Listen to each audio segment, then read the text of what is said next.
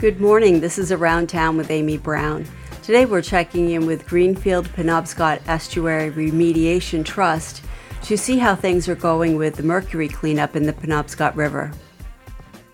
My name is Lauri Gorton, and I'm the program manager for the Greenfield Penobscot Estuary Remediation Trust.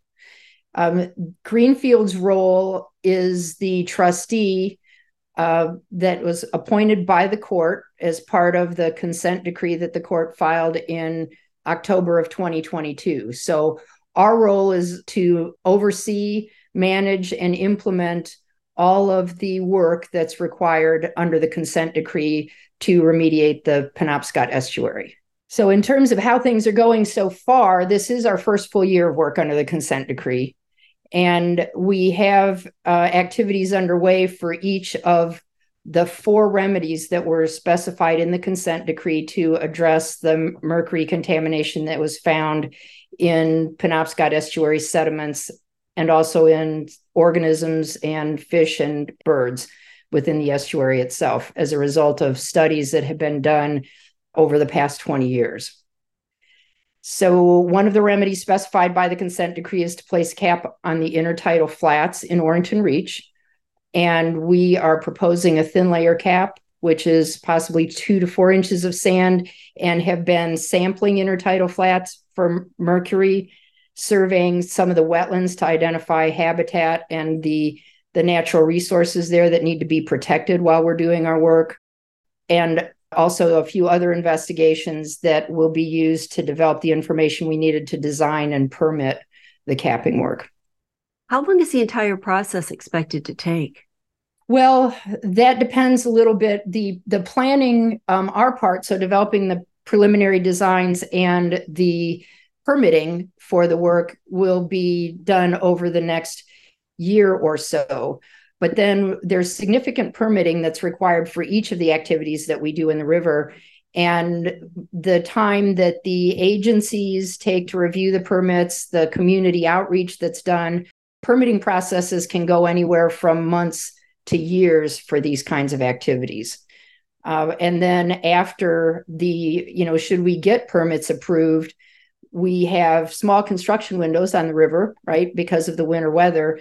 So it could be, it will be years, it will be a number of years before we're on the river and then, you know, several more to complete the work that's required.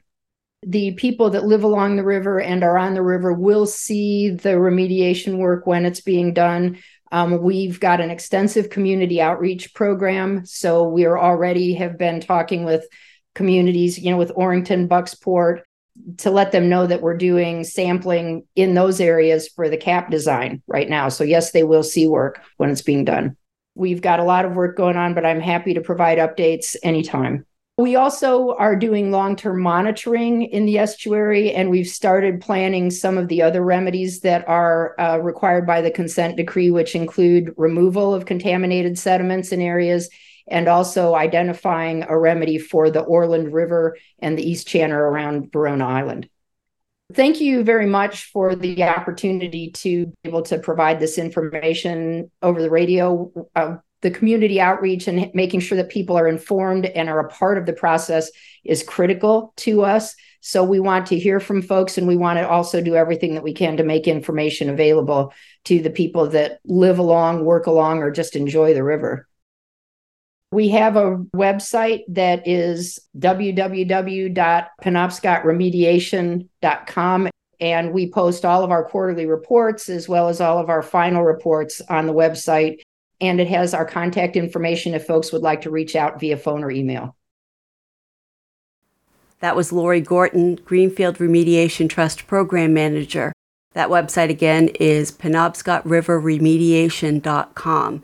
And there's a lot of background information on that website for anyone who may not have been following the 20 plus year saga of getting a cleanup plan in place for the mercury from the old HoltraChem plant in Orrington.